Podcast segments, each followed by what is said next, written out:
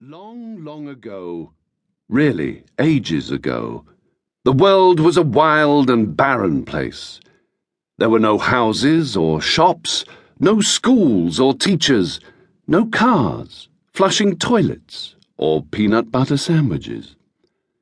So many things didn't exist that to write them all down would fill every page of this book and leave no room for the story. If you want to imagine how the world was, imagine an endless landscape of mountains, forests, rocks, and stones.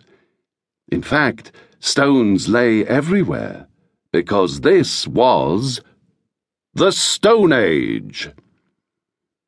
In the forests lived savage beasts, bears, snaggle-toothed tigers, and woolly mammoths, which looked like elephants badly in need of a haircut. People generally avoided the forests. They lived together in tribes because it was safer that way and easier on the cooking. One such tribe was the Urks.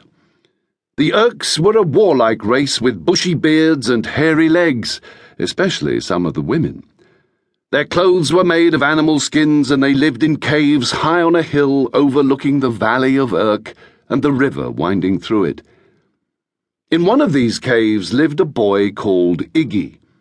He wasn't the tallest or the hairiest in his tribe, but what he did have was imagination. And this got him into a whole heap of trouble. That, of course, is another story. Luckily, it's the story that's about to begin.